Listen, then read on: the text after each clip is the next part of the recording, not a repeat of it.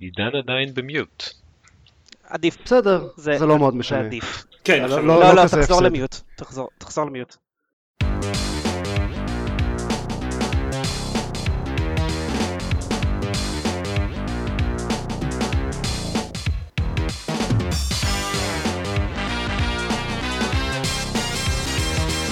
ברוכים הבאים לגיימפוד, הפודקאסט שבו גם משחקים גיימפד, פרק 179. אהה, זכרתי. אני עופר שוורץ, ואיתי, דן זרמן. דני מאור. גיא ביטון. היי. אהלן. היי. אה, אני מנחה את הפרק היום כי זיירמן מת. או לא מת מספיק לצערנו, אבל מספיק בשביל לא להנחות את הפרק. לצערכם, אתם מתים עליי. כאילו, חוץ מגיא. וכנראה גם חוץ מדני. אה, בעצם, אף אחד. עצוב לי עכשיו. היי. זה היה חלק כמו חמאה. כן. אה, אז דני, מה מה שלומך? מלא זמן לא היית פה. זה נכון, אה, הרבה זמן לא הייתי פה באמת. אה, העברתי זמן בדיסני וורלד והיה לי ממש כיף. או, כן, היה אדיר. זה נשמע טוב. זה באמת, זה באמת היה סופר כיף. אה, אה, איתי הכל טוב, והאמת שאפילו שיחקתי תוך כדי, לא תוך כדי דיסני וורלד, אבל לפני וקצת אחרי. אה, אפילו שיחקתי במשחק חדש, שזה בכלל כיף. וואו. כן. שיחקתי ב... שנייה, זה מורכב. Total War, Warhammer 2. כן, כזה. רק חסר לזה subtitle. אה, כן, זה נורא. כאילו, עכשיו יש DLC, אז זה Total War, Warhammer 2, Mortal Empires. הם היו. צריכים לקרוא לזה Total War Warhammer 2 Warhammer The, warning. עם כמה שהשם של זה מחורבן, המשחק או או מצוין. warhamest. לא, of זה. ל-Game of the Year Edition. כן, זה היה Warhammer ל- לגולד. אז עד כמה שהשם של זה עילג, המשחק האמת ממש טוב. עכשיו אני אה, שיחקתי, זה, זה כמובן כצפוי, חלק מסדרת Total War, לא. שמשתרכת לה אי אילו אה, שנים, נראה לי כבר איזה עשור פחות או יותר, מתי היה? נראה לי ששוגן היה הראשון, והוא היה לפני איזה עשר שנים בערך, והפורמט הוא פחות או יותר אותו פורמט, כבר עשר שנים, שזה אולי יפריע לאנשים מסוימים, אבל דווקא זה, למי שאוהב את הז'אנר, אז אני ממש מחבב את זה. עכשיו, לא שיחקתי בכולם, כי היו... דני רוצה להרגיש שזה כן? אוקיי. אלפיים. טוטל וור כן, שוחרר בשנת 2000. או, למה עשיתי את זה? אלפיים? עברו 17 שנה, וחשבתי שזה 10? אוי, הזיכרון דועך. כן. נו מה, אז בסדר, זה היה לפני כמה, ארבעה ימים זה יצא? כן, אני זוכר, הייתי בן 42 כשזה יצא, זה לפני פלוס... אוי, אלוהים, זה נורא. אלפיים? טוב, אז הפרק יסתיים מוקדם מהצפוי, כי כולנו הולכים להתאבד. אה, נראה לי שאני אתנתק עכשיו, ואלך לחשוב על הבחירות חיים שלי.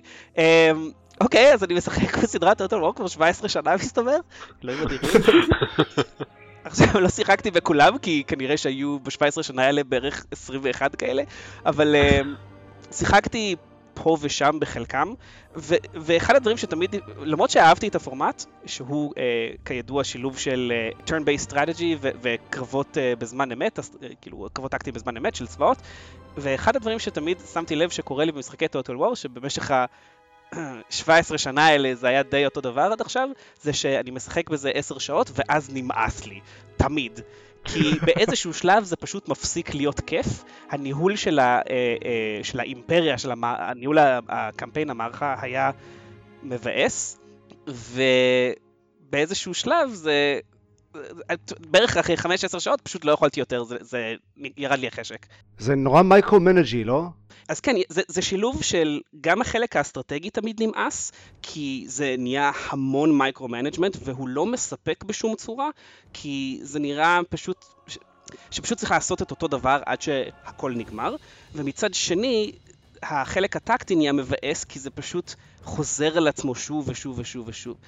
ומה שהם הצליחו לעשות, עכשיו לא שיחקתי ב-Total War Warhammer 1, אבל המשחק האחרון בסדרה הזאת, מה שהוא עושה ממש יפה זה שהוא מצליח לעשות מצב שבו גם, ה... גם רמת המערכה ממש מגוון ומעניין ומוצלח, וגם הרמה הטקטית ממש מוצלחת ומגוונת, כי הם הוסיפו אה, דמויות שיש להם כל מיני יכולות שמתפתחות, והרבה אייטמים שאפשר לצבור, אה, ויש גם אה, מאוד, הרבה מאוד גיוון יחסית בין סוגי האויבים, אה, סוגי הגזעים שנתקלים בהם, כי זה העולם של, אה, של וורהמר בסופו של דבר, אז זה דווקא יוצא מצב יחסית באמת מעניין שהמשחק, אני משחק בו כבר נראה לי איזה 40 ומשהו שעות, והוא ממש ממש על הכיפאק. יש לו כמה דברים מעצבנים שתמיד היו בטוטל וור ועד עכשיו יש, כמו העובדה שהמחיר כניסה למשחק הוא פשוט מזעזע, כי זה משחק ממש מורכב יחסית, זה לא קרוסיידר קינגס, אבל הוא משחק ממש מורכב, ויש לו את ה... יש לו מין אה, אה, דמות זקנה כזאת שצועקת עליך פרטים אקראיים תוך כדי שאתה משחק בהתחלה, מה שהם קוראים לו קמפיין טיפס, וזה הדבר, פשוט הטיפים הכי חסרי משמעות במקום להסביר את המכניקות האמיתיות של המשחק. אז בערך היו לי שלושה קמפיינים שעשיתי שבהם I was stumbling along עד הרגע שבו הבנתי שאני הולך להפסיד לחלוטין, כי פשוט עשיתי דברים לא נכון. אבל בערך בקמפיין הרביעי הבנתי מה אני אמור לעשות אה, ברמת, אה, כדי לנצח, וזה פתאום נהיה ממש מוצלח. הקרבות ממש מוצלחים. אחד הדברים שבעיניי, אני יודע שיש אנשים שהתווכחו איתי על זה, אבל בעיניי אחת הבעיות הכי גדולות של המשחקים האלה, זה שהם עדיין לא ממש יפים. וסטנדרט של אלפיים... פעם הוא היה ממש יפה, כאילו, אני זוכר שיצא, אה, אני חושב, אני לא זוכר איזה טוטל וור זה, אבל שהם החליפו את היחידות לתת ממדיות ולא, ולא ספרייטים. אני לא כן. זוכר איזה, זה שהיה בו פילים. אה, אז, אז הוא היה, הוא כאילו היה אחד המשחקים הכי יפים בשוק באותה תקופה. יכול להיות שאז הוא היה, יכול להיות שזה היה אחד שפספסתי, אז פספסתי את הקפיצת מדרגה שלו, אבל לא יודע, זה לא שהמשחק לא מכוער, הוא נראה סבבה, הוא נראה אחלה, אבל הוא לא עושה לי כזה, וואו, איזה יופי של משחק. אפילו כשיש קרבות ענקיים, הוא נראה נחמד. הוא נראה כמו RTS, והמפה נראית חביבה, וזה קצת חבל, כי אני מרגיש שהם היו יכולים לעשות את זה יותר טוב, ואפילו אפילו במנוע הגרפי כמו שיש לזה, זה עדיין טיפה מקרטע, ואני לא חושב כל כך שיש לזה סיבה, ובכלל, ה-low times של, של, של, אמ, של המשחק, כל פעם שעוברים בין הקמפיין לבין המפה הטקטית, הוא די מזעזע, ברמה שהייתי חייב להעביר את המשחק ל-SSD, כי אחרת פשוט היה לוקח לו דקה וחצי לעבור בין מסכים. שזה ממש מוגזם, כי כל פעם שאתה נכנס ויוצא מקרב, יש את המסך טעינה הזה, והוא היה סופר ארוך, אבל חוץ מזה, זה בעיניי המשחק שהכי קל לי להמליץ עליו מהסדרה. הוא ממש מוצלח, וגם הולך לצאת לו... הולך לצאת לו DLC שיוסיף עוד קמפיינים, ולקמפיינים יש רמה מסוימת של סיפור, זאת אומרת, יש מכניקה לקמפיין עצמה של דברים שאמורים לעשות, שגם כן מוסיף קצת עניין, והבנתי שיש לו גם איזשהו אנד גיים מגניב, שעוד לא הגעתי אליו, אבל שאז קורים דברים שגם כן שוב משנים את הסיטואציה במשחק. אמ, אבל אני ממש ממליץ, הוא, הוא מאוד מאוד מוצלח, מי שמוכן לסבול קצת את המחיר כניסה לזה כדי להגיע לחלק שבו זה, זה מספק, בעיניי ממש שווה. Uh, יש לי שאלות, זה לא, זה לא קורה בדרך כלל, אבל, אבל משום מה יש לי שאלות. קודם כל, אתה משחק את כל הקרבות הטקטיים, או שאתה עושה להם אוטו ריזולט? אתה משחק את כולם? אז לא את כולם, אני משחק רק את האלה שיש בהם אה, יחסית איזון כוחות, או איזון כוחות לרעתי, כדי לוודא שאני מנצח. כי האוטו רזולב הוא, הוא סביר בסופו של דבר, הוא לא עושה לך שטויות, אלא אם כן זה, זה יחסית צמוד. אז בקרבות שנגיד יש לי עודף מספרי או איכותי, אני לא אעשה, אני לא אעשה טקטי בעצמי סתם בשביל זה. סתם לוקח זמן, חבל. לא, פשוט, כאילו היו הרבה... שמעתי עליו הרבה בפודקאסטים שמדברים על זה שהם ניסו לעשות עוד את הקרב רגיל ואחר כך להטעין שמירה ולעשות אותו ריזולב והם גילו ש-AI יותר טוב מהם באותו ריזולב ואז כזה אוקיי למה אני נלחם את הקרבות הטקטיים האלה פשוט screw this והפסקתי לשחק. היה לי כמה מקרים כאלה ששמתי לב ש... ש- ששמתי לב שבאמת ה auto resolve עשה תוצאה ממש טובה ולא ציפיתי לזה, גם בקרבות שהיו יחסית יותר גבוליים, מה שכן פחות אכפת לו להרוג לך יחידות שלמות, שזה מבאס. אמ, בעוד שהרי ליחידות יש אה, אה, כמות אנשים או, או יצורים או whatever ביחידה, ואם היא מתה לחלוטין, אז אתה מן הסתם לא יכול להחזיר אותה לכוח מלא, אלא אתה צריך לייצר אותה מחדש. בעוד שאם היא... אם, אם היא פשוט אה, נפגעת, עד אפילו, נגיד אם נשאר לה בן אדם אחד, אז אתה יכול תוך כמה תורות להחזיר אותה לכוח מלא באפס כסף. אז זה, זה קצת מבאס, הצורה שבה הוא בוחר איך לשמר כוחות. אבל כן, הוא, האמת שהאוטו רזולב, לא יודע מה ה-AI עושה שם, אבל הוא אחלה. אוקיי, ודבר שני, זה אני פשוט שמעתי כל מיני שמועות, לא יודע, ולא לא התעמקתי בזה כל כך. יש איזה דרך לחבר בין וורהמר, טוטל וורהמר 1 ו-2, או שיהיה כזה, או 아, אה, ש... כן, האמת, ש... האמת שיש, והם עשו את זה קצת דבילי, כי מה שהם עשו זה שהם שחררו את ה-DLC הזה שאמרתי עליו קודם, מורטל אמפיירס, שהוא בעצם כל הקמפיין המשולב של, של, הראש, של המשחק הראשון, עם הגרפיקה והמכניקה של המשחק השני. זה כאילו בעצם גשר בין שניהם כזה. וזה DLC חינם שניתן למי שיש לו את שני המשחקים. אבל אה. זה נותן לך לה- להתקין את זה וכביכול להריץ את זה, גם אם יש לך רק את המשחק השני. וכשאתה נכנס לזה ומנסה להריץ אותו, הוא אומר לך, אתה צריך שיהיה לך את המשחק השני מותקן. ואז ברור שיש לי אותו, כי אני נמצא בתוכו כרגע. אה, אז יש להם באג שלא אומר לך נכון שאתה צריך את המשחק הראשון. אז זה יוצא, זה יוצא אוקיי. קצת מבולבל, אבל אה, אבל זה קונספט, זה נראה, זה נשמע מגניב. זה רעיון קונספט. ממש מגניב. אין לי את המשחק הראשון, כמו שאמרתי, אבל uh, אני שוקל האמת לחכות לאיזשהו הנחה או משהו ולקנות אותו, כי uh, זה יכול להיות ממש מגניב. כמו ה feature, אני לא זוכר אם זה feature או DLC שמאפשר לך לשחק אה, ב Europa Universalis אה, כהמשך של הקמפיין שלך ב Crusader Kings. וואי, זה מגניב. כן. זה באמת מגניב. טוב, כן, נשמע טוב. אחלה, ממש אחלה משחק, אני, אני ממש ממליץ עליו, זה משחק, כמו שאמרתי, שהכי קל לי להמליץ עליו מהסדרה. זה מגניב שהם אה, הם באמת משתפרים מסיבוב לסיבוב, זה ממש ממש על הכיפאק. אה, זה הכל נשמע אחלה, רק שאני סיימתי את המכסה שלי למשחקי אסטרטגיה שלוקח 20 שעות ללמוד בשנה הזאת. זה, זה, זה נשמע אחלה ואני אף פעם לא אשחק בזה, ייי. כן. מה- משהו, משהו, משהו כזה. זה כאילו, אני בזבזתי את המכסה הזאת על סטלאריס השנה. אמ, אה, הוגן. טוב? אה, כן, נשמע מצוין. אני אה, עדיין משחק בעוד אה, הרבה דברים שדיברנו עליהם לאחרונה, אבל התחלתי גם את אה, וולפנשטיין עכשיו. Nice, I see what you did there. עשינו את זה כבר אה, עוד כשהכריזו עליו, אה, כשדיברנו על ב-E3 נראה לי, אחרי שהכריזו עליו. כבר כן. קראנו לו וולפנשטיין. השם הרשמי כן. של הפודקאסט כבר. יותם ברנז אמר לי שהוא ממש ממש כועס על עצמו שהוא לא חשב על זה קודם. אז אה, לקרוא לזה שתיים זה קצת אה, מצחיק, כי זה המשחק העשירי של וולפנשטיין, וה... לא יודע, הרביעי או משהו כזה בקונטיניויטי המודרני, או משהו כזה, זה כזה, הוא לא באמת שתיים בכמעט אף ספירה הגיונית. זה לא הפריע לנו עד עכשיו, אז אין סיבה שזה יתחיל פתאום. אבל כן, אמ, אפשר לקרוא לו גם The New Colossus. שיחקתי בו איזה עשר שעות ועדיין לא ראיתי שום קולוסוס, אז לא יודע למה הם קוראים לו ככה. אה, אה, אה, The New Colossus זה הכינוי לפסל החירות. כן. זה רפרנס. It's a pink. אוקיי. כן. אני, אני מניח שאני אמור לדעת את זה, אוקיי. אני אף... כן, אני לא ידעתי את זה, עד שניקול כתבה לנו בצ'אט. האינטרנט אמר לי, זה הבנתי לא מה זה ש- ניו קולוסוס. אהה. כן, אני לא באמת חכם, האינטרנט אמר לי. בדיוק. כן, ניקול אמרה, אבל same thing. אהה. בכל מקרה, הוא um, המשך ישיר, כאילו, ההמשך הכי ישיר שראיתי אה, למשחק ה... ל- ל- אה, The New Order, כלומר הוא נגמר ממש באותו רגע שבו המשחק הקודם, הוא מתחיל ממש באותו רגע שבו המשחק הקודם נגמר, והפעם אה, כזה נוסע לאמריקה, הוא גם מבחינת המכניקה ממשיך אותו באופן מאוד ישיר, עם קצת שדרוגים והרבה אותם נשקים.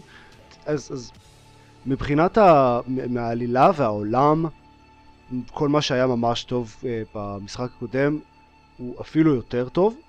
איך שהם uh, באמת uh, בנו את uh, אמריקה של שנות ה-60 פלוס נאצים. יש שם כמה דברים ממש מעניינים שהם עושים וכמה uh, הפתעות מגניבות ב- בעלילה. כאילו, אה, לא, אל תיתנו לאף אחד לה, להגיד לכם לקרוא לזה טוויסט. זה הפתעות, אבל אני... אה, whatever. בכל מקרה, זה, זה מגניב וזה מעניין, ואני עוד רק באמצע הבנתי שזה עוד משתפר. מבחינת אה, ה- היריות והמכניקה שלו, אז... אה, לא יודע, זה, זה די עוד, עוד more of the same. זה לא מרגיש שדרוג משמעותי בשום מובן. כל האלמנט של הסטלט אפילו מרגיש פחות טוב. וואלה. וכמו המשחק הראשון הוא מכריח אותך לפעמים לעשות סטלט כי יש את כל הקומנדרס האלה שצריך uh, להרוג לפני שמתחילים, מגלים אתכם או שהם מביאים עליכם עוד מיליון אויבים עם אזעקה או whatever. בסופו של דבר זה, אתם יודעים, זה לא בדיוק Deus Ex או Hitman או משהו, זה Wolfenstein. אה, זה, זה לא בדיוק uh, מכניקת stealth uh, עמוקה במיוחד, ותמיד אפשר uh, לעבור ל dual wield ולרסס את כולם עם, עם אה, שני shotguns, אבל תכלס, קשה לי ליהנות באותה מידה מהמכניקה כשאני משחק במקביל בדסטיני, שעושה את אותו קטע של run and gun ולרוץ אה, ולקפץ מסביב לאויבים ולעשות circle strafe ופשוט מרגיש יותר טוב. שזה חבל לי להגיד, כי אני נורא נהניתי מ-The New Order מבחינה, מהבחינה הזאת. אבל לא יודע למה, הוא פשוט מרגיש לי פחות טוב הפעם. אז אתה בסך הכל פחות נהנה מהמשחק מהראשון? לא, אני עדיין מאוד נהנה ממנו כי, כי מבחינת הכתיבה והסטינג. ממש מתאים.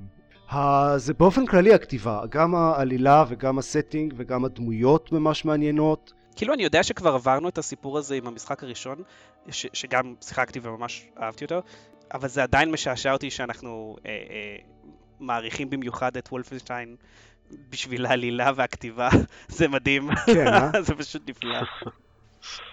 זה לא שהוא לא כיף או משהו כזה. אה, פשוט אני, אני משחק, כאילו, תוך כדי הקרבות וזה, אז, אז אני נהנה, ואני עדיין חושב, I, I could be having more fun עם דסטיני. זה, זה אותו vibe כללי, ופשוט דסטיני מרגיש יותר כיף. אבל, אבל שווה לחלוטין בשביל הכתיבה, וכאמור הוא עדיין כיף. ויש אה, כן כמה דברים שהם מוסיפים, אה, כזה גאדג'טים חדשים שהם נחמדים.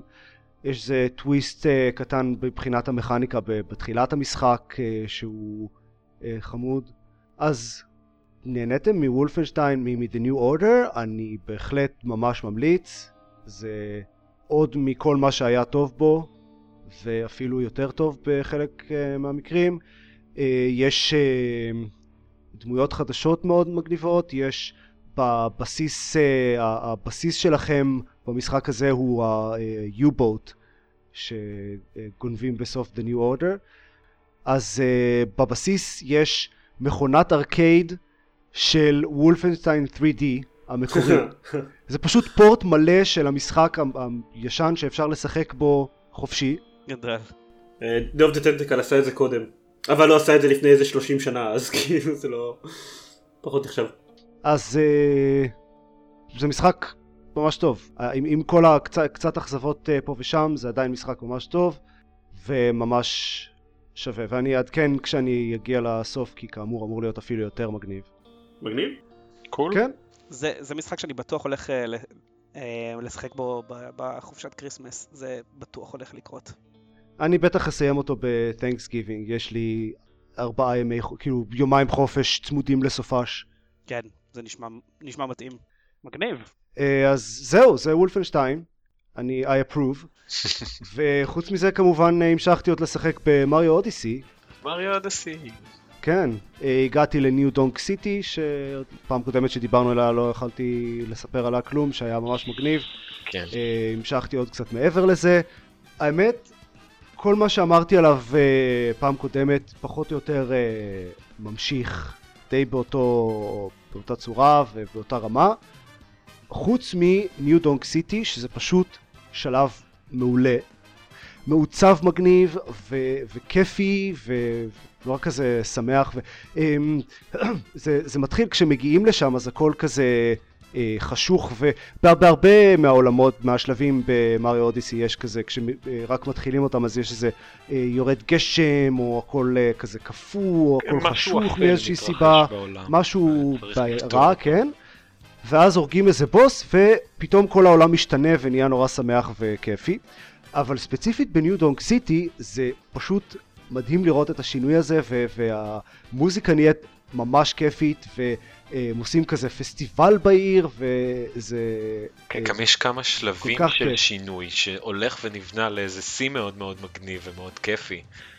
הרבה מהשלבים האחרים במשחק הרגישו שרק פתרת את בעיית הטוב רע הזאת, הרסת את הרע שנמצא בסביבה והעולם הפך להיות שמח יותר, אבל בניו דונק סיטי הייתה איזה בנייה לכזה סיפור קצת יותר ארוך ומשהו קצת יותר אה, מגניב ועמוק מביתר השלבים.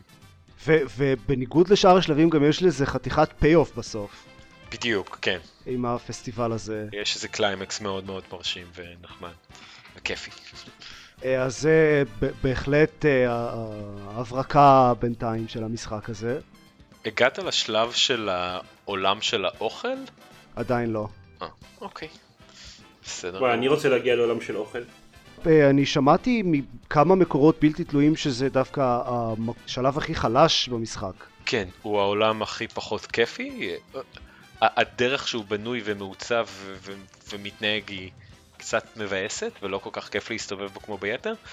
אבל יש פה משהו אחד מאוד נחמד, זה, יש שם אויבים בצורת עגבנייה, וכשאתה הורג אותם אז הם נמסים למין אה, לבה חמה כזאת, שאם אתה דורך בה אתה נפצע וזה כזה יוצר... וזה נראה פשוט מעולה באנימציה שנינטנדו עשתה וזה כזה, זה מאוד חמוד. אבל אה, כן, זה השלב הכי חלש במשחק לדעתי. כאילו הם הופכים לרוטב פיצה? סוג של רוטב פיצה כזה מגניב, אבל זה עשוי באיזה אנימציה. רסק. כן, רסק. אבל באיזה אנימציה חמודה כזאת. אני סיימתי את אודסי. אה, זה נשמע כמו שאלה. לא. אז אה, ספר. כן. אני סיימתי את אודסי, לקראת הסוף יש עוד איזה שני עולמות עם אה, גימיקים וש... וכמה הפתעות וכמה קרבות בוס נחמדים מאוד וגם בסיום יש איזה קטע מאוד מאוד כיפי ואני חושב שהבנייה של השעה, שעה וחצי האחרונות היו ממש מוצלחות. מה שהפתיע אותי זה כאילו לסיים משחקי מריו בדרך כלל זה כזה השלב הראשון המאוד מובן ואז אתה מגיע לאנד גיים ומתחיל לאסוף את כל העשרות או מאות כוכבים ש... או ירחים שנשארו בעולם ובדרך כלל זה החלק שאני הכי אוהב במשחק והפעם אני מוצא את עצמי קצת uh, מאוכזב.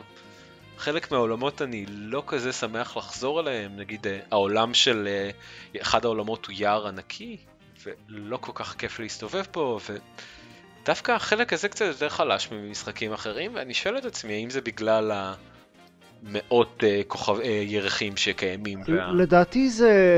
אה, אני לא שיחקתי במשחקים האחרים, אבל אני יודע שבאופן כללי, במשחקים כאלה, שיש, אתה יודע, שיש אה, שלבים יחסית גדולים ועם הרבה סודות ואתה אמור ללכת, אה, לעבור את השלב כאילו בחלק מהמשחק המרכזי ואז לחזור אחר כך ולאסוף את מה שנשאר. אז אם, אם יש, אם במהלך המשחק הרגיל אני מגיע לכזה אה, 70-80 אחוז מ- מ- מכל מה שיש, אז אני בדרך כלל אחזור ואחפש את ה-20 אחוז הנותרים.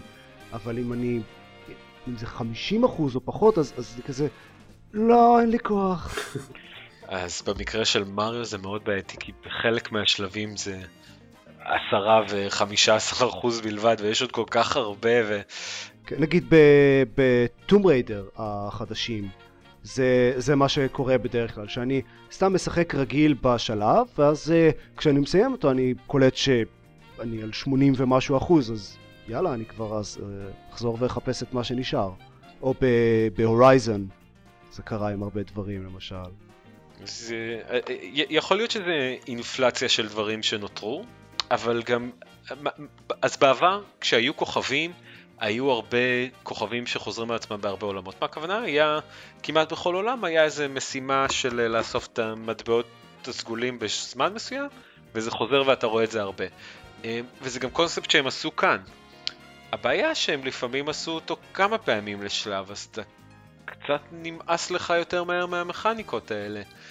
או שאולי, יכול להיות שגם בגלל שזה משחק עם כמעט עם אלף ירחים, אז בשלב מסוים כבר נמאס לך לפני שהספקת לחזור על הכל. יכול להיות שהוא פשוט גדול מדי בשבילי, או שאולי זה השלב הנוכחי שמרגיש קצת רפטטיבי, אבל הוא לא, אני לא מרגיש שאני מגלה עוד ועוד דברים חדשים, אני כבר מרגיש שקצת הגעתי לרב... לרוויה, וזה עדיין לא שליש ממה שיש למשחק להציע. לא יודע. אה, זהו, אני אמרתי מההתחלה, אני חושב שה-800 או וואטאבר ירחים שיש לו זה כל כך מוגזם. אה, כן, אז אני קצת מסכים מזה עכשיו. אוקיי. אז, אז טוב, טוב לשמוע שאין אין סיבה להתאמץ יותר מדי. אה, אני מעריך ששווה לחזור לעולמות שמאוד אהבת. נגיד לניו דונג סיטי, אני עכשיו... אה, ניו דונג סיטי אני נשארתי איזה כמה שעות אחרי שסיימתי את השלב רשמי. כן, גם אני יחסית חרשתי אותו, אה, אבל בכל מקרה יש עוד תוספת של תוכן כשהמשחק נסתיים, אז אה, וואלה. כן, אז זה ממש איזה קפיצת מדרגה בכל עולם. אז אותו נגיד אני אוכל לשחק עוד כמה שעות, אבל עולמות אחרים, אני לא רואה את עצמי חוזר אליהם יותר מכמה דקות להסתובב, לראות את השינוי המרכזי ולהבין אם יש לי עוד דברים שממש כיפים לי או שלהמשיך הלאה. אוקיי. אז אה, כן, אבל עדיין, אבל עדיין כיף. כן, הוא עדיין. משחק מצוין. כן. משחק ממש מגניב. אה, כן, הוא עדיין טוב מאוד, הוא לא ארוך כמו ש... או אני לא נהנה ממנו באותו הכמות שחשבתי שאני אהנה.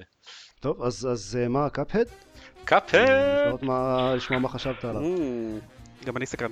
אז קודם כל, אני, חש, חשבתי עליו קצת הרבה היום, וגם שיחקתי בו קצת הרבה בימיים האחרונים, ואני פחות אדבר על הרבה דברים שעופר אמר והרבה דברים שראינו בהרבה מקומות, הוא מאוד כיפי, אין ספק, והוא מאוד מי- מיוחד. האם אתה אה, מדמם מהעיניים מרוב קושי? אה, לא מדמם מהעיניים, אבל סיימתי עכשיו את עולם 2, ולפי הסטטיסטיקה של המשחק, נפסלתי 220 פעם. אוקיי.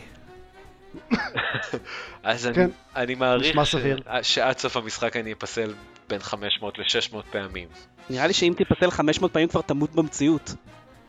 אה, זה כל... יש, יש פעמים שאתה יכול להיפסל 10 פעמים ברצף של איזה 3 דקות רעות של retry, retry, retry על בוס מסוים. זה לא נשמע מתסכל בכלל. כן, גם בגלל שיש לך אה, רק שלוש פסילות בכל אה, קרב, בכל בוס, אז אה, אם אתה במקרה נפגע מאיזה ירייה ממש, תוך ש, אה, כמה שניות אחרי שהקרב התחיל, אז אין באמת טעם להמשיך. כן, עדיף אתה- מיד להתחיל מחדש. אז לפעמים זה קורה שאתה כאילו מתחיל, נפגע אחרי חמש שניות, מתחיל מחדש, נפגע אחרי עשר שניות, מתחיל שוב מחדש. אה, וזה מתחבר לנקודה, למה שאני רוצה להגיד על המשחק, או מה שהוא גרם לי מאוד להרגיש. הרבה מהמכניקות במשחק מייצרות איזו תחושה מאוד מאוד טובה של כמה השתפרתי, איך השתפרתי, ונותנת לך גם אפשרות לעשות איזה מין מקסינג למשחק. אז מה הכוונה? יש לך איזה פוסט, והוא מכיל כמה סטייטים, ובכל פעם שאתה נפסל אתה רואה איפה בערך אתה נמצא, ואתה לומד להכיר את היכולות בשלבים המתקדמים יותר, וזה נותן לך הרבה אפשרות לשחק בצורה מאוד uh, ספציפית עם, עם דברים כדי לסיים, uh, כדי להתקדם בבוס. Uh, מה הכוונה? נגיד, יש לך סופר ירייה שאתה צובר אחרי איקס זמן שאתה פוגע באויב, אז ככל שאתה מתקדם בבוס, אתה פתאום מבין את הרגעים בהם אתה רוצה להשתמש בכוחות המיוחדים האלה, באיזה זמן, באיזה תזמון, איזה חלק מורכב יותר, ודווקא אותו אני רוצה לסיים יותר מהר, אז בוא אני אשקיע את הנשקים המיוחדים שלי. ולי אישית זה מאוד הזכיר משהו שעשיתי איזה שנתיים שלוש ב gaming, וזה לשחק raidים בוורלד אוף וורקראפט. אתה לומד חלק מסוים מבוס, אתה ממש משתפר בו, ואתה עובר לחלק הבא של הבוס, ו... ואז פתאום זה נהיה משחק של למקסם הרבה מה... מהדברים שיש לך לעשות במשחק. למקסם את uh, זמן הירייה, נגיד, יש תנועה מסוימת של uh, אובייקטים שיכולים לפגוע בך, והדרך הכי קלה להתחמק מהם היא הדרך הכי לא אינטואיטיבית לעשות את זה. אז אתה כזה פתאום אה, לומד את החוסר אינטואיטיבית הזאת, מתרגל עליו, ואז מבין איך אתה יכול לפגוע בבוס הכי הרבה זמן בזמן האירוע הספציפי הזה. ו- וזה ממש... זה מה שחלק ממה שהתלוננתי על מריו אודיסי פעם קודמת, שאין לו את הדיוק הזה, שאפשר להתחמק ב... ב... יחסית מעט דרכים, אבל בצורה מאוד מדויקת, ואתה יכול לשלוט ב... ממש ב... לאיזה כיוון ואיזה מרחק אתה זז ברמת הפיקסל כמעט. אה, זה אגב עדיין ממש מפריע לי במריו אודיסי, אני כבר די מתקדם במשחק ועדיין כל הזמן מפספס קפיצות כי אה, פניתי אה, שתי מעלות יותר או פחות ממה שחשבתי ופספסתי את הפלטפורמה בכמה פיקסלים או דברים כאלה. אה, כן, זה נכון לגמרי. אה, ונגיד, אח, אני לא יודע עם איזה יכולת מיוחדת אתה שיחקת, אבל אני משחק עם היכולת שאתה לוחץ על הכפתור דש ואתה נעלם ומופיע מחדש. כן, זה, אני הייתי עם זה כמעט כל המשחק. זה יכולת פשוט שמשנה לגמרי את המכניקה של המשחק. ואתה, אני מעריך שמי שלא משחק עם זה פשוט משחק משחק על גבול האחר. היכולת לזוז, להיעלם מנקודה ולהופיע בנקודה אחרת, כל כך כיפית ושימושית בכל כך הרבה קרבות בוס. אה, והדיוק הכל כך גבוה שלה מאפשר לך לנצל אותה כל כך טוב. אז כמו שאתה אומר, קאפד עושה את זה מאוד מאוד טוב, כן. אז uh, אני אחזור לנקודה של המין מקסינג הזה וההשתפרות, אז זה ממש הזכיר לי את הדרך שהיית עושה ריידים of Warcraft, וגם המשחק נותן לך הרבה כלים לעשות את, ה- את הדבר הזה, אריתראי המהיר. בשתי לחיצות כפתור אתה מתחיל מאפס. אז מאוד מאוד קל, אם פספסת או עשית משהו לא נכון, להתחיל מחדש ולנסות להגיע לשלב עליו אתה עובד עכשיו בצורה המקסימלית. רוב הזמן אני מוצא... ו- וזה משתלב עם זה שמה שהזכרתי כשאני דיברתי עליו, שלכל היותר אתה מבזבז שתי דקות אם, אם אתה צריך להתחיל מחדש. כי זה האורך של קרב. בדיוק, נדיר קרב שנמשך מעבר לשתי דקות, דקות, לא היה לי עד כה אחד כזה במשחק, וזה זה אחד הדברים שאני הכי אוהב במשחק, ושהעובדה שהם עשו את זה כל כך קל לעשות ריטריי, והעובדה שהם מציגים בצורה מאוד ברורה איפה אתה נמצא ואיך, ואתה מקבל פידבק מאוד מהיר על מה אתה יודע על השלב, עושה את זה עוד יותר כיף להשתמש, לשחק בצורה הזאת. אז אני מאוד נהנה מהדבר הזה. אה, וסך הכל הם עשו אחלה עבודה, ואני ממש מקווה שהם יוציאו איזה DLC או עוד אחד כזה בעתיד. כי זה ממש כיף. ונזכיר לכל מי שלא אה, הקשיב לפרק שאני דיברתי עליו, שהוא נראה מדהים. מדהים. מבחינה גרפ, גרפיקה, מבחינה ויזואלית, הוא אחד המשחקים הכי מגניבים שראיתי. ויש לו מוזיקה מצוינת, וכן, הכל בו כל כך fine-tuned ברמה גבוהה. ה production value שלו ממש ממש אה, מוצלח למשחק ב-20 דולר על אחת כמה וכמה. כמעט כאילו הם עשו משהו עם ה-17 מיליון שנה שהם פיתחו אותו. תשמע, כן, כאילו כל ארבע שנים? אוטומציה ביד, זה די משוגע. כן, זה ממש מרשים מה שהם הצליחו לעשות מבחינת ההישג הטכני. כן. אז אה, קאפד, אוקיי. כן. בצורה מפתיעה, פלטפורמר שלי לחודש נובמבר. וזה כיף שיש מקום למשחקים כאלה להצליח כל כך, זה ממש מגניב. כן. כן, הוא מכר אה, מעל מיליון עותקים. זה מאוד ממש מהר משמח גם, אותי. כן. ממש. אה, גם זה עוד יותר משמח כי הם ממש השקיעו את כל ה... הם לקחו את כאילו מרב הסיכונים שהם יכלו. הם כן. שמו פחות או יותר את הכל בשק הזה ומאוד כיף לראות שעבד להם. מעולה. אה, היי זיירמן, היי. אתה עדיין איתנו? אה, כן? אוקיי, לא, לא דיברת הרבה זמן, אז אה, כי אתה... זה- זה- זה- זו הייתה הכוונה שאני לא לא אדבר אוקיי. הרבה זמן. כן. אז רוצה לדבר קצת? כן, אני אגרתי, בשביל זה אגרתי את האנרגיות שלי. בשבוע שעבר, קצת יותר מזה, כשאתם שומעים את הפרק, יצאה הרחבה להורייזון זירו דון, המשחק הזה ש- ש- שחיבבתי קלות. הוא לא משהו, נכון? אה, הוא היה חמוד. כן, בסדר כזה. לא, כאילו, בכלל לא גרם להגיד שהי, שנה שנייה ברצף שמשחק השנה יוצא בפברואר. אז, הורייזון זירו דון דה פרוזן ויילדס, זאתי הרחבה שפותחת אזור בעולם של הורייזון אה, צפונית, לעולם של המשחק שבו אתם משחקים במשחק הראשי. אה, מה זה, איך קוראים להם? הבנוק או whatever? הבנוק, כן, ישחי בשבט ש... שנקרא הבנוק, שאתם נתקלתם בו במהלך המשחק, אבל uh, אתם לומדים להכיר אותו הרבה יותר, uh, הרבה יותר מקרוב בהרחבה הזאתי.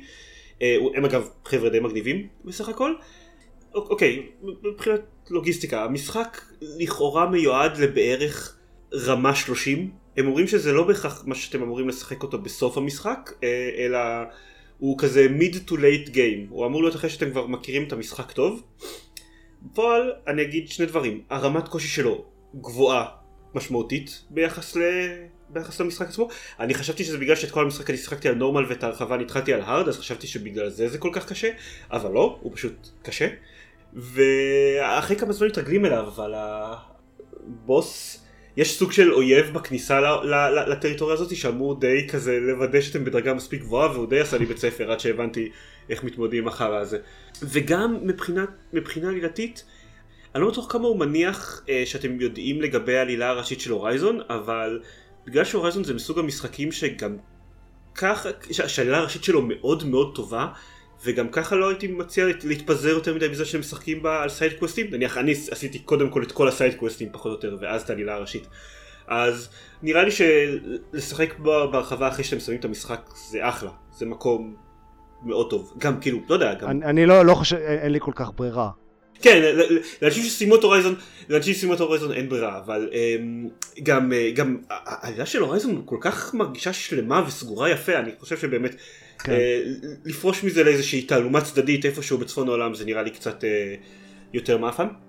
אה, אבל כן אני אגיד, למי שנמצא באמצע של הורייזון עדיין, אז, ונהנה מהמשחק, אז הייתי ממליץ כבר עכשיו לקנות את ההרחבה, ולא לשחק בהכרח בתוכן שלה, אבל לקנות אותה כבר עכשיו. אה, בגלל ש... בגלל שמה שההרחבה הזאת עושה בין השאר זה להעלות את ה-level cap ל-60, זה טיפה פחות חשוב, ולהוסיף עץ skills חדש למשחק. ובעץ skills הזה יש שניים מה skillים אני חושב הכי שימושיים למשחק.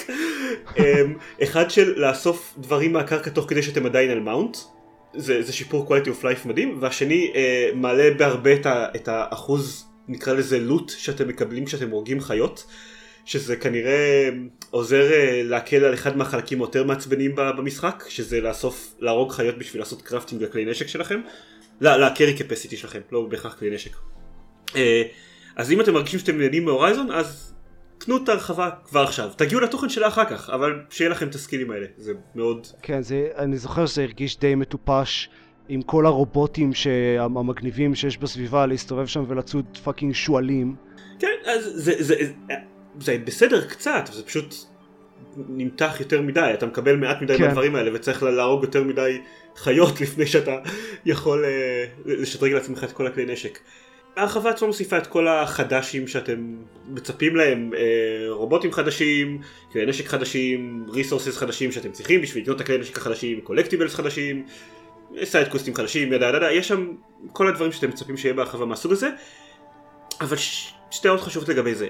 אה, וגם מבחינת כל הרמה, כל הדברים הטכניים, הגרפיקה שלו עדיין נראית מדהים, המוזיקה שלו עדיין מצוינת, אבל הדברים שאני מרגיש, צריך להדגיש, הסיידקוסטים החדשים, עדיין לא עשיתי הרבה מהם, אבל הם הרבה יותר טובים לדעתי מהסיידקוסטים של Horizon.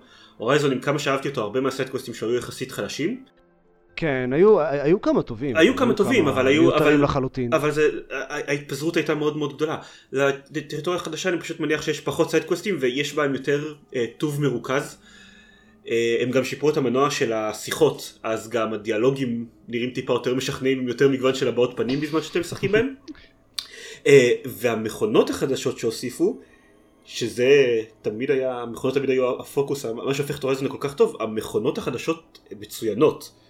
יש בהרחבה הזאת סוג חדש, כמו שבהורייזון זירו דון יש את המכונות שהן קורפטד, זה, זה לא כל כך להגיד הרבה דברים לאנשים שלא שיחקו במשחק, אבל כמו, אבל כמו שיש מכונות שהן קורפטד, שהן גרסה חזקה יותר של המכונות אה, הרגילות, אז באזור החדש יש גרסה חדשה אחרת שנקראת דמוניק, יש להם קטע אחר כלשהו, שלא משנה, תגיעו לזה, והוא גם משדרג מכונות ישנות עם הדבר הזה, וגם מוסיף כמה מכונות חדשות לגמרי, הם כיף גדול, אני לא רוצה בדיוק לספיילר, אבל אח, עכשיו בדיוק אני סיימתי קרב נגד אחד מה... מיד לבל בוסס כזה, נניח המקבילה של הטריטוריה החדשה לסנפמו, שוב אני משהו שאגיד רק לאנשים ששיחקו במשחק, אה, וזה היה קרב מדהים, ברמה של יואו למה הקרב בוס של Horizon לא היה יכול להיות ככה. ולפי ה machine catalog עדיין יש לי עוד דרגת גודל אחת לעלות, אז כאילו אני בינתיים מה זה מבסוט. אז זהו, הרחבה מצוינת. איך, אה, איך זה אה, מתחבר ל... כאילו ל setting ול... ה- אני תוהה אם האזור החדש מכיל כאילו עוד אה, דברים מעניינים מבחינת הבניית עולם וכאלה ש- שהיה מאוד חזק במקום. אני חושב- אני חושב שהוא מכיל דברים אחרים, כי אני נראה לי שהם מאוד נזהרים לא לספיילר את המשחק המקורי לאנשים ש... לאנשים שעדיין לא סיימו אותו לפני שהם מגיעים לתוכן החדש, אז אני לא חושב שדברים מה- מהעלילה הראשית של Horizon, לא חושב שאף אחד מהם מופיע. מצד שני יש הרבה כל מיני שביבי story lines כאלה שנניח, נניח באחד מהסיידקוסטים אני חקרתי איזשהו story line חביב משנת 2040, שזה לפני האפוקליפסה של, של Horizon, אז כאילו יש להם קצת זמן לבנות חלקים אחרים של העולם הזה. אני בסך הכל מאוד מחבב את זה, כי נניח מאוד אהבתי את ה vantage points במשחק המקורי, שהם מכירים קצת את העולם לפני שהוא נחרב, איך, איך נראה העולם העתידני הזה, אז אני בסך הכל אה, מאוד מחבב את זה, אבל כן, הם מאוד, אני חושב שהם מאוד נזהרים לא להתחבר לעלילה הראשית של המשחק המקורי. All in all מומלץ מאוד, אני מניח שהעלילה שלו לא תהיה חזקה כמו של Horizon, היא- שוב, היא מרגישה כן, מאוד... זה יהיה קשה. כן, אבל אה, למי שנהנה מהמכניקה של הורייזון, אז הוא אחלה. ולמי שלא נהנה מהמכניקה של Horizon, מה לא בסדר איתכם? כן, לג- לגמרי. אה, אמרתי לדני בשלב בצ'אט, הוסיפו אה, עיזים למשחק. שזה זה- פייר פה ריגשת, אז תפסת כן. אותי באמת. כן, כן. עכשיו בגלל זה דני רוצה לקנות PlayStation ולשחק. לה, אחד הפרקים הראשונים של הגיימפוד נקרא על עיזים ודינוזאורים. בצדק. כן.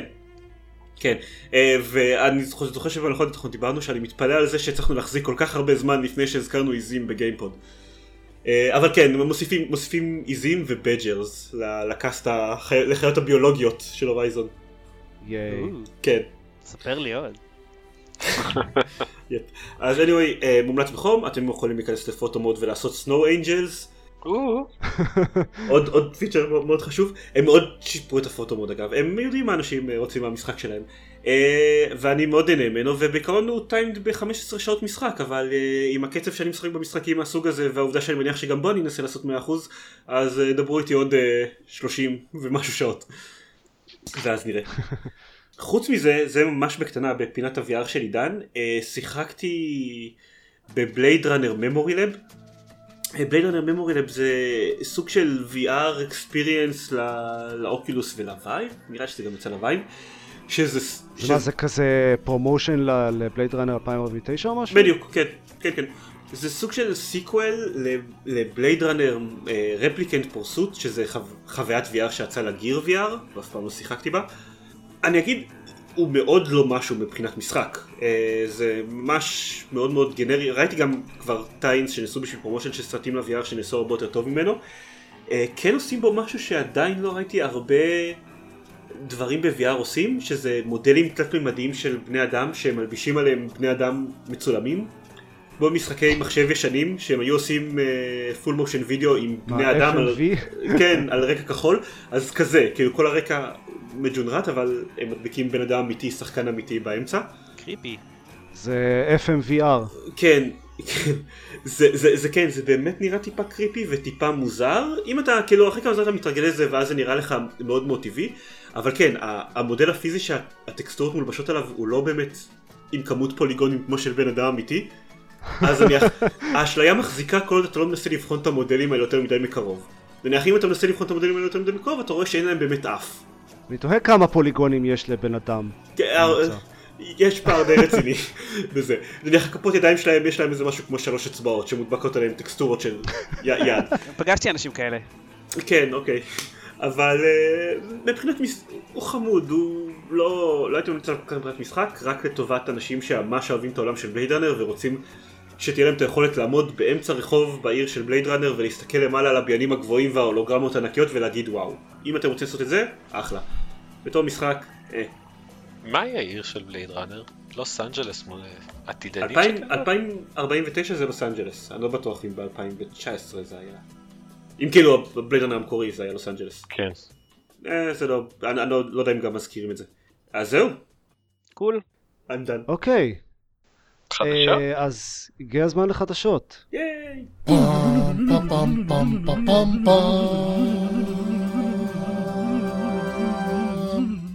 לא כתבתי את אף אחד מהדברים האלה ב- בליינאפ אה, משום מה, אבל נזכרתי, נזכרנו תוך כדי שדיברנו קודם, שני אירועים אה, די מעניינים שהיו בשבועיים האחרונים, אחד זה בליזקון, אה, למי אכפת? אז, אז באמת ל- למי אכפת באופן כללי, היו דווקא הכרזות ממש מגניבות ל-Overwatch שמאוד ריגשו אותי, אבל אני לא אלאה אתכם בזה. רק, רק שאלה, זה הכל היה הכרזות למשחקים קיימים, נכון? לא היה שום דבר חדש באמת. כן. נכון, נו, בליזרד חדש. לא עושים משחקים חדשים, כן, באמת. מה חשבתי לעצמי? חוץ מהמשחק ההוא שהם הוציאו שנה שעברה. כן. כן, כן, בסדר, Overwatch היה באמת יוצא דופן. אז uh, היו שתי הכרזות uh, כן מעניינות באופן כללי. Uh, אחת זה uh, World of Warcraft uh, ונילה, שאנשים ביקשו כבר הרבה זמן והיו כל מיני שרתים כאלה custom שעשו את זה ו Blizzard נלחמו בזה כי הם היו חייבים. אה, והרבה אנשים רוצים לשחק בגרסה המקורית של World of Warcraft לפני שיצאו 4,000 הרחבות ששינו מלא דברים. אז עכשיו הם עושים משהו רשמי כזה. אה, הדבר השני שמעניין זה ש StarCraft 2 נהיה אה, חצי free to play כזה. אה, איך שזה עובד זה אפשר לשחק ב-Wings of Liberty, הקמפיין הראשון אה, של היומנס, בחינם. ואם יש לכם כבר את, אם קניתם את Wings of Liberty אז אפשר לשחק בחינם ב-Heart of the Swarm. אבל ראוי להגיד, את- אתם, אתם צריכים לעשות לזה קליים בחודש הקרוב, לארט אוף דה כן. ספורט החינמי שלכם. זה מצד אחד ממש נחמד, מצד שני, כאילו, מי שבאמת מעניין אותו StarCraft 2 כנראה שכבר יש לו את כולם, ואז לא מקבל יותר מדי מזה בכלל. אני מניח שזה כזה כדי לגרום לעוד אנשים לנסות את StarCraft 2, לאנשים שלא משחקים בזה כבר. אז אם נשמע לכם מעניין אה, אי פעם ולא רציתם לשלם כדי לנסות את זה, אז עכשיו יש לך איזו הזדמנות. אני מודה שזה מההכ- לא, מההכרזות הפחות מרגשות. לי זה נחמד, כי יש לי את Wings of Liberty, וזהו, ולא שיחקתי בו אי פעם. אז עכשיו יהיה לי גם יותר טוב לסון כדי שנוכל לשחק בו אי אני פעם. לא יודע, כבר. השלישייה הייתה כבר בפקאג'ים מוזלים בעבר, כאילו ככה שיחקתי בכולם, אז זה נחמד, אבל אתה יודע. כן. גם אני קיבלתי, היה לי רק את Wings of Liberty וקיבלתי את Heart of the Swarm, אבל אני לא יודע אם אני אי פעם אפתח אותו. זה כזה... too late, המשחק הזה... קצת הוא meh לא? בשבילי. כן. הוא meh לא, נראה לי הוא- בשביל כולם. הוא אחלה, אני נהניתי ממנו, אבל לא יודע, כאילו, זה זה חביב, אבל זה לא- זה לא יושב אצלי במין וואו הכרזה. אה, כן, בסדר, זה משהו שכדאי ל... כן, כן, זה נחמד, זה... זה- ליידע אנשים. בעיקר כדי לדעת אנשים אה, בשביל הקטע של אם יש לכם את Wings of Liberty אז יש לכם את Heart of the Swarm בחינם.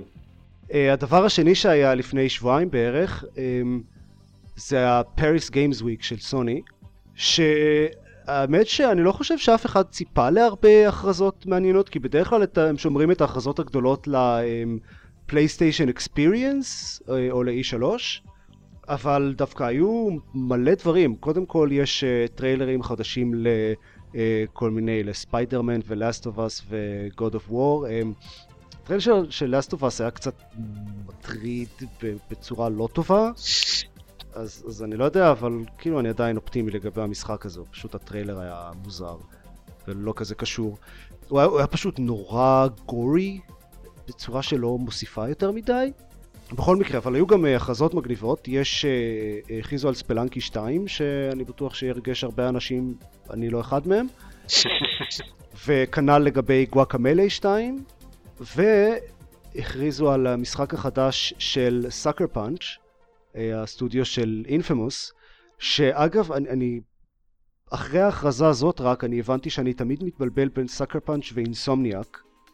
Insomniac זה. ה... הם, Insomniac הם אלה שעושים את uh, ספיידרמן החדש, ושעשו את Ratchet and Clank. בכל מקרה, Sucker Punch מאז Infamous, איך קראו לו? Second Son, לא עשו כלום, או לא הכריזו כלום, ועכשיו סוף סוף הם uh, גילו על, על מה הם עבדו כל הזמן הזה, זה משחק כזה open world עם סמוראים. הגיוני. זה כן מאוד uh, דומה ל Infamous בסגנון, נשמע.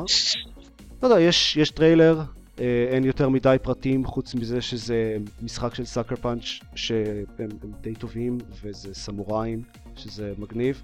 זה סמוראים כאילו אה, רציני כזה, נראה די uh, נאמן להיסטוריה. אה, זה דווקא יכול להיות ממש מוצלח, כאילו, אולי. כן, ויש עוד כל מיני דברים קטנים מה-Paris Games Week, כל מיני טריילרים ל-VR ו-DLC חדש לפיינל פנטסי 15 ושטויות כאלה, אבל אני אשים, אה, נשים לינק בשואו נוטס לכזה רשימה של כל הדברים שהוכרזו והטריילרים למי שזה מעניין אותו. עוד דבר אחד, אה, נקרא לזה מעניין, שקרה. השבוע, אה, ש... אמ, אז אה, אם אתם זוכרים, לפני שבועיים דיברנו על זה שוויסרל, הסטודיו של אה, Dead Space, נסגר, אחרי שהם עבדו הרבה זמן על אה, משחק של סטאר וורס, לא משנה, אבל בדיוק משהו כמו שבוע אחרי שהתפרסמה הידיעה הזאת, EA הודיעה שהיא קונה את Respawn, הסטודיו שעשה את Titanfall, ובפרט את Titanfall 2. זה, כפי שאתם יכולים לדמיין, שימח הרבה אנשים. אני מאוד אוהב, אני מאוד אוהב את הסמיכות, כאילו, בזמנים של האירועים האלה, כאילו, אני מדמיין אותם בראש שלי, מביאים את כל האנשי צוות של, אה, של, איך קוראים להם, שעבדו על Titanfall, של Respawn, מביאים אותם למשרדים של Visceral, שעכשיו נטושים, מיני פוסטרים שמראים שהיו כאן עד לפני רגע, וזה כזה, just עם to, כזה spiked heads, כן, וזה כזה. בלי, בלי לחץ, אבל המשרדים האלה היו שייכים למפתחת הקודמת, שלא הפיקה את הפרויקטים שלה בזמן. just saying. אסטרטגיה עסקית מבוססת הרתעה. כן. בדיוק. אה, אז אני לא יודע מה זה אומר לגבי Titanfall ו Respawn, אבל אני מניח שנגלה, ואני מאוד מקווה שזה לא יהיה דומה ל Visceral. כן. אה, כי ממש אהבתי את Titanfall 2. כן, אבל תראה, גם אם זה דומה ל Visceral, יש להם איזה 15 שנה או משהו כזה לפני שהם, אה, לפני ש-EA תיפטר מהם. האינטרנט אה, מאוד מתחלק, אה, נו- נוטה בצורה כבדה לכיוון ה-EA יהרסו את הכל, את ה... את Respawn ואת העולם והיקום Gee, I ואותם. wonder why. כן, אני... אני מניח שבשורה התחתונה פשוט אין לי כל כך ציפיות מ-EA לכאן או לכאן, לא כל כך יודע לאן, לאן זה ילך. אני קצת מניח שיהיה להם קשה להרוס את Titanfall.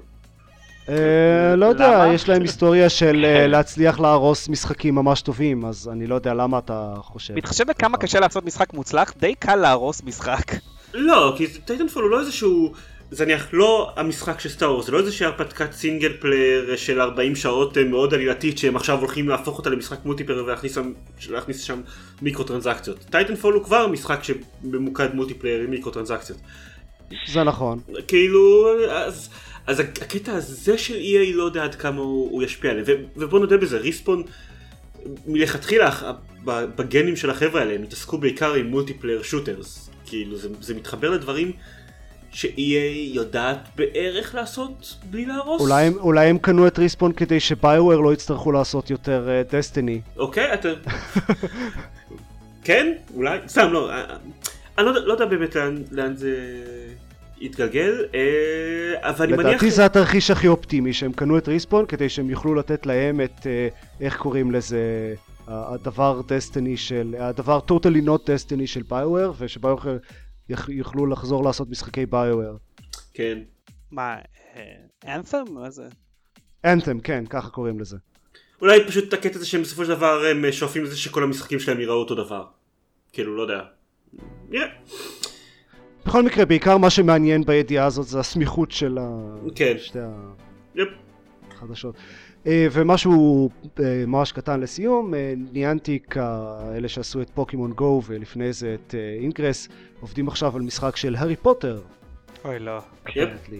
ושוב האינטרנט מתחלק, ב- נו- נוטה בצורה מאוד מאוד כבדה לכיוון לא, מה הם עושים? הם יהרסו את פוקימון גו. זה טיעון מאוד נפוץ שאני קורא באינטרנטים עכשיו. והם התחילו לעבוד על. הארי פוטר? כן, הם, הם התחילו לעבוד על הארי פוטוטר ולהשקיע בו ואז יהרסו את פוקימון גו.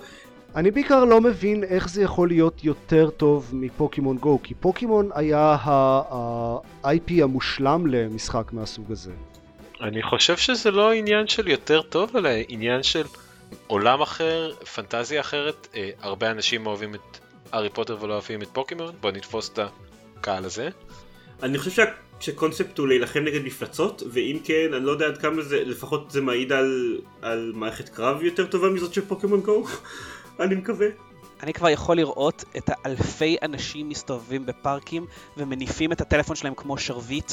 אני רואה את זה, זה הולך לקרות בטוח. או רוכבים עליו כאילו זה משחק וידיץ', את זה אני ממש אשמח לראות. אני דווקא חושב שאם אה, אם זה הולך, ל... אם זה יהיה סובב אה, סביב להילחם במפלצות, אז זה דווקא חדשות ממש רעות, כי ניאנטיק די הוכיחו שהם ממש גרועים בלבנות מכניקות של קרבות. כן, נגדן, הם גרועים. ניאנטיק, Niantic, לא, מה, נו, אתה לא תתווכח איתי, מה שבאתי להגיד זה Niantic גרועים בהרבה מאוד דברים. הם איכשהו מצליחים, לא, ל- הצליחו לא לדפוק מספיק את Ingress ולא לדפוק מספיק את פוקימון גו כדי שהם יהיו משחקים בסדר, אבל, אבל זה Niantic, הם, הם גרועים, הם באמת גרועים בהרבה דברים, הכישורי game design שלהם שואפים, שואפים לאפס. העניין הוא שהארי פוטר באמת מספק להם חומר מקור יותר טוב מפוקימון? כי בוא נגיד ככה, הקרבות של פוקימון גו מלכתחילה, הקרבות, הקרבות של פוקימון, לא פוקימון גו, מלכתחילה לא התאימו כל כך לפורמט של להסתובב בעולם ולתפוס פוקימונים, כאילו זה גם ככה לא, לא, לא, לא הייתי רואה את זה מסתדר כל כך, ב, בהתחשב באיך שפוקימון גו אמור היה להתנהל פחות או יותר. אבל אז יש סיכוי שהם יעשו מכניקה יותר טובה להארי פוטר? אני אומר לכם, הולך להיות תנועות ספציפיות שאתה תעשה עם הטלפון, וזה, וזה יהיה כאילו הטלת קסם מסוים, וזה יהיה נורא.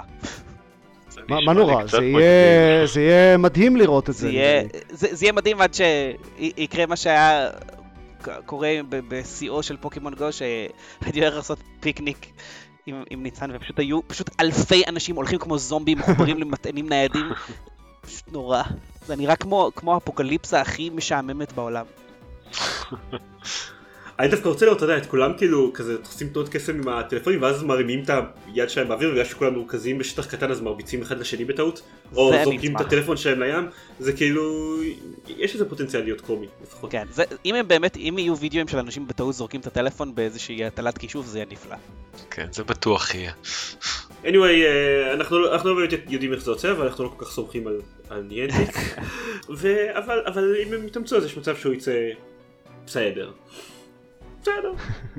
אה, ועוד שלוש מילים לסיום, Xbox One X. טוב, ביי. זהו, זה- זה כל מה שיש לי להגיד עליו, זה כל מה שיש לי להגיד עליו, כן, הוא קיים הוא עכשיו.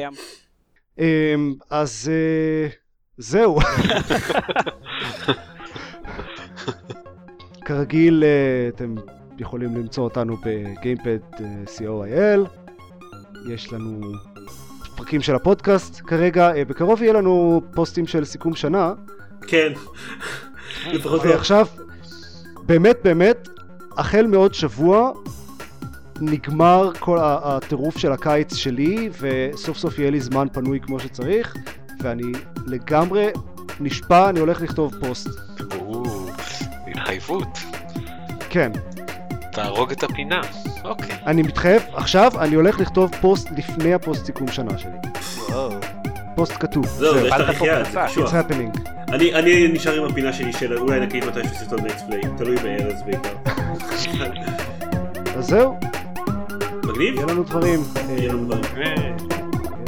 איזי. סליחה. איזי. לא, לא, זה חשוב. אה, להתראות. לא, לא, זה נימה טובה לסיים בה. כן, בסדר. טוב. ביי ביי